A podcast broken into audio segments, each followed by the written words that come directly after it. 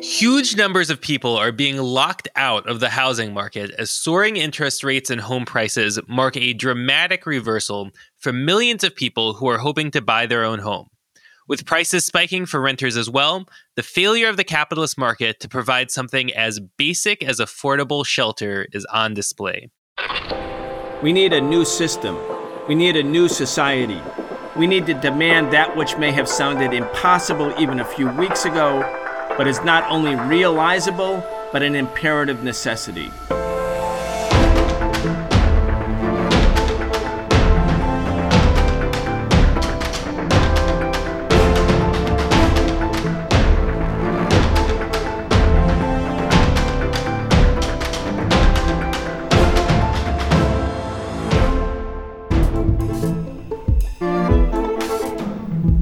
We're very excited to have Professor Richard Wolff join us for a regular weekly segment where we discuss the biggest stories relating to the economy, the state of the working class, and the crimes of big business. I'm Walter Smolarek, filling in for Brian Becker. The Socialist Program brings you content three days a week thanks to the support of our patrons at patreon.com slash the Socialist Program. We appreciate all of your support and encourage you to become a patron today if you enjoy listening to the show.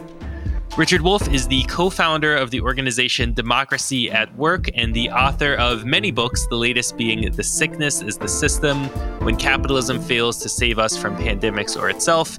Check out all of his work at rdwolff.com.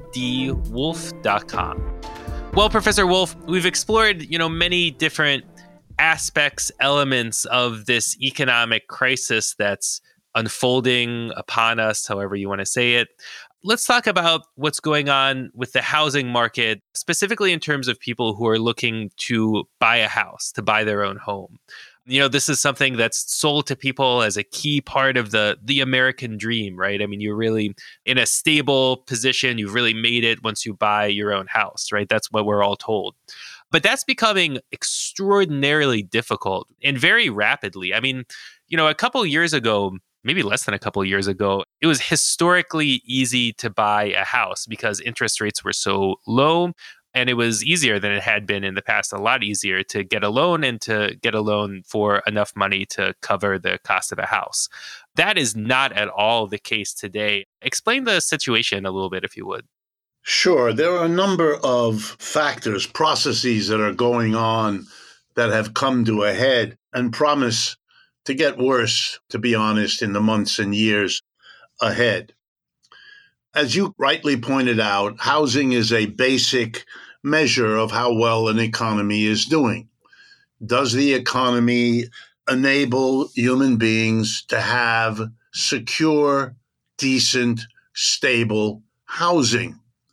And I want to stress, even before I go into it, why that is considered so basic. And the answer comes out of medicine, it comes out of psychology, it comes out of industrial relations. To simply put it, if you're not in a stable, secure, adequately heated room, cool in the summer and warm in the winter and all the rest, it will impact the whole society. For the worker, You'll be less relaxed, less well slept, less in a mood to do your job in a creative way. If your home life, which means your housing, which is a key part of home life, isn't decent, secure, and all the rest. Your children will have a harder time going to school and learning, doing their homework, having again the mentality, the mood to be able to absorb what life has to teach them as they become adults. In other words, worker productivity, learning, the whole quality of the life of a community is in important ways shaped by housing, as it is by diet and what you eat and how you eat. We know that now. So there's no excuse. You're going to be, as a society, shooting yourself in the foot if you neglect to provide your citizens with decent, secure, adequate housing. And the United States fails on that thing. That's why we have hundreds of thousands, if not millions, of homeless people. But beyond the homeless, who kind of an obvious sign that something is failing, there are many other signs as well. One I'd like to pick out, just to keep it in folks' minds. We have a higher proportion of young people, married in many cases, living with their parents, crowding into the housing of their parents because they cannot afford a home of their own. Many of them can't afford a rental. Many more of them can't afford either the down payment or the monthly mortgage to have a home of their own. They are therefore, not by choice, not by a, a, commitment to family, living with their family because the economy doesn't give them any real alternative. That's a much bigger failure in terms of the numbers, the millions affected by it, than is the homeless number, even though the homeless number is certainly bad enough. All right. So then what's the story? We don't build enough housing we don't build housing that can be afforded by people. You could solve the problem by building more homes that are of a lower price, or you could raise the wages and salaries of our people so that they could afford to buy rentals or become homeowners. You have to do one or the other, or you leave the problem unsolved and what the United States has done and continues to do is leave the problem unsolved. One of the most important factors shaping it has been the redistribution of income from poor people and middle income people, in short, the working class, to the people at the top, the top 10%, who have gathered into their hands a much larger proportion of the nation's income today than they did 20, 30, or 40 years ago. This redistribution of wealth to the top of course, provoked all kinds of problems. For the middle and the bottom, if less income is going to them, which is exactly what happened, they are going to have a harder time affording housing. And so something has to happen to deal with this problem. You got to produce, for example, good quality, secure, stable, adequate housing at a lower price. That would be a response to the fact that the mass of people have less money to spend on everything, including the basic of housing. We didn't do that as a nation the real wage, the amount of goods and services you can afford to buy with your wages, has gone exactly nowhere in this country. Millions of people have seen the prices that they pay wipe out whatever gains they got in wages. And given everything else going on, they had less money to spend on housing. We knew that. We have watched that but nothing was done about it in terms of a national organized response. And let me be clear even in other capitalist countries like the United States, for example, most of the countries in Western Europe, when they had in the past and the present problems like this, developments in their society in which people could not afford housing, one of the solutions used in many countries was to build public housing. Good quality, not the dilapidated, destroyed projects that barely still exist in American cities. Very well kept, beautifully designed public housing exists all over Western Europe at a price that's lower and therefore affordable by the people who may be negatively impacted by economic changes going on around them. This country doesn't do public housing anymore. It did after World War II. It then neglected them into oblivion, racially segregated many of them. We know the story. And the whole idea of doing that was to support the real estate industry, They don't want public housing at affordable prices because it'll undercut their ability to have higher prices for what they produce. And let me give you just a couple of statistics so you can see it. For the last 30 years in the United States, up until 2020, year over year, the average increase in home prices was 4.5% over a 30 year period, on average, every year went up 4.5%. That is a very rapid rise in price. Wages didn't go up anywhere near that kind of situation. I mean, there's no comparison. You were pricing people out of the housing market. And the reality of this is that, and by the way, the last two years, 2021 and into 22, housing prices rose 10%, out of reach of more and more of the American people who are therefore crowding in with their parents or living in conditions that they ought not to be in terms of what the society needs. So again, it's this process of shooting yourself in the foot by not providing either the income people need to afford the housing or to bring down the housing so it's affordable at the wages you are willing to pay. And until the United States does that, it is going to hope that people in America imagine that there's no alternative, maybe in the worst case, blame themselves for their housing conditions, accept to be homeless, accept to be crowded in with parents you have outgrown and would rather visit but not live with, all the rest of it, with all the social consequences, and will continue, as we do as a nation in so many areas, thinking wrongly that there's no option to what we have, or even more wrongly, that it's the best people can do, because I can assure you, housing is a wonderful example where other societies are way ahead of what we have here in the United States on many levels when it comes to housing. Thank you for laying that out, Professor Wolff. We'll come back to that question of alternative models in a moment. I definitely want to dig into that.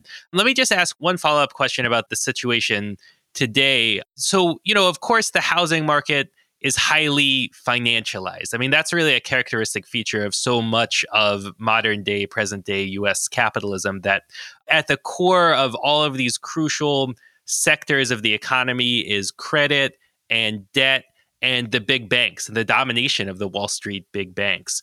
How is that playing out in terms of the housing market right now? Interest rates and the Federal Reserve's decision to hike them at a very aggressive pace is really a main part of the story, isn't it? Absolutely. Again, the discordant, the kind of chaotic, you might even say anarchic way capitalism lurches from one situation to another. We lurched into the pandemic, the response that we made, we lurched into the inflation as the next crisis. We're barely out of the medical crisis. We're right in an inflationary crisis. And now the Federal Reserve, trying to cope with the inflation, hits us with a rising interest rate and doesn't really stop to ask, let alone cope with, the fallout of what each of these crises and the poor, delayed responses this government makes. And it's not the Democrats for the Republicans. The record is equally l- lame on both sides. But look at the raising interest rates. It makes an already high priced housing system much more high priced because everybody, as you rightly say, is on credit. The overwhelming majority of homeowners don't buy the home. What they do is they enter into an economic relationship with a bank. They get a loan from the bank. They use the loan to buy the home.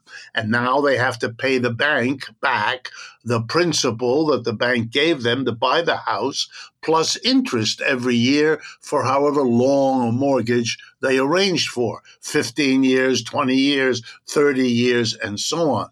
And this puts an enormous burden you might want to stop and just ask yourself as a thinking human being wouldn't it have been better to set up a housing system that people could pay for when they bought the house and not enter into a 20 or 30 year debt driven obligation, terrified that they might lose their job and then how they pay their monthly mortgage terrified they'll have an illness, terrified they'll have a family crisis, and then they risk losing their house. The only reason we have a debt based housing system is because we've never paid the working class a sufficient wage or salary to buy and own their own home.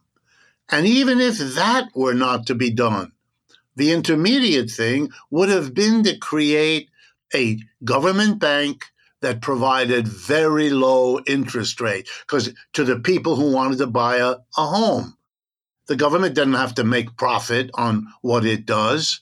We don't profit from the defense that we give a, a trillion dollars to every year. We don't expect a return on the fighter jet that we buy with that money. Well, why do we need to have a return on the loans we give to people to have a decent housing stock? In fact, we'll get a benefit. We buy that jet because we think it'll enhance our security.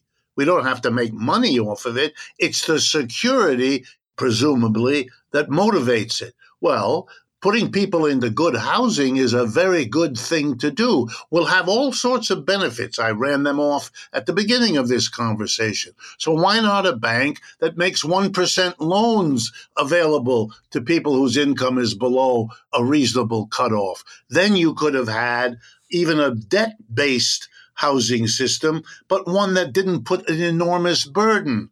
Low interest rate would mean your monthly payment is lower. And the government, as I said, doesn't have to make a lot of money off of this because the social benefits are enormous. These are all options that other societies have been using for many decades. But it is important in America, and that's why it's done, that people don't understand what I just said, are not aware of these alternatives, and we have, don't have politicians that come forward and champion them so we could get them by electing John or Mary or somebody else. It's really a, a kind of pathetic system. And here's the worst part right now. The interest rates are shooting up. The Federal Reserve, to try to control the inflation they should have prevented but failed to, is now hitting us with interest rates. Notice the interest rates are going up fast and that means the mortgage payment for a house, whatever the price of the house is, the mortgage payment reflects the interest rates. So the mortgage payments are going up. Well, the houses have been rising at price. Now the interest rate on the mortgage is going up. The combination of the two, again, puts housing out of the reach of millions and millions of people, particularly young people starting out, wanting to have a family, all of that postponed, or if it isn't postponed, it proceeds under the worst possible conditions for the development of a healthy family of children and all the rest. Not to have created a system where people are not burdened by this debt, or a system where the government would have made available cheap loans by the way, footnote the government makes available cheap loans to all kinds of other industries, just gave uh, $40 billion to the microchip companies of the United States. Just a grant, basically. There's no interest at all. You don't have to pay it back. Well, with the people who get public housing, you get the money back. But you won't even do that. You won't even give them the break. And that's only in deference, again, to the private real estate interests in this country, a very powerful force. And they want to make sure they can produce housing under a condition of scarcity. Because if the rental apartment is scarce, if the home is scarce, you can jack up the price because people will have to pay because otherwise they won't get it at all. It's a market manipulated housing system, and it's an awful burden on the majority of the people for the financial gain of a very small industrial sector. Well, Professor Wolff, whenever we talk about these kinds of huge systemic problems in the housing market, I think a lot of our listeners will have flashbacks to 2008, 2009, the great housing crash, which was a central feature of the Great Recession, of the 2008 to 9 global recession. What are the similarities and differences between the situation we were in then and the situation we were in now? I mean, certainly capitalism hasn't gotten any more rational since then. Certainly the government hasn't gotten any less loyal to Wall Street. Could we see a, a real meltdown here? Absolutely. Absolutely, we could see a meltdown. I mean, after the great crash of 1929, the horror of the 1930s, there were reforms there were changes made in capitalism, kind of trying to prevent another meltdown. But what we have seen in many years since then, but culminating, for example, in the Great Recession, so called, of 2008 and 9, that those reforms failed to prevent more crashes. We had reforms after 2008 and 9, and they failed to prevent the crash of 2020 a crash that began before the pandemic hit us. Shouldn't be called the COVID crash because that implies that COVID caused it. COVID happened at the same time, which made everything worse, but it didn't cause this. We have an economic system that is prone. Let me give you just one example of the kinds of situations that could give us again a meltdown of the housing sector. The Biden administration has committed to ending the moratorium on student loan payback. That was done during the pandemic to help the students. They could delay, not avoid, delay repayments on the loans they took out to get their college education. Okay, in January, that's only two months from now. In January, that moratorium ends the Biden administration has said. And whatever the outcome of the election, Mr. Biden's got two more years of his presidency. And so this will likely go through since the Republicans wouldn't oppose it probably anyway. All right, let me be clear to people billions and billions of dollars that were used to pay back and pay and keep up mortgages came from money that those families were able to save because their college age kids didn't have to pay back the student loan payments. That money then could go to keep the mortgage going. Well, unless you're prepared to yank the student in mid education so that all that student will have left is the debt, but no degree and no completion of the program. An unspeakable thing to have to do to your children. Unless you're prepared to do that, you're going to have to take the money you used to use to pay off your mortgage to pay off the college loan we are putting our working class into an impossible situation. And I don't know from one family to another, and neither does anyone else, which way they're going to go. But they have no spare money because the inflation of the last two years, which shows no sign of ending, has soaked up whatever extra money, whatever savings they might have put aside. They're barely getting by with the huge prices they're paying in the supermarket, the gas station, and so on. So they don't have any extra cash. Well, then how are they going to pay their student loans back without pulling away from the mortgage? If they do, if they love their children enough to take the risk of missing payments, then we'll be back to the same kind of tragedies we saw in 2008 and 9. I mean, it's, it boggles the mind what is being done here. We are bouncing and careening around from one social problem to another. We barely begin to get working on one of them, and it aggravates another one.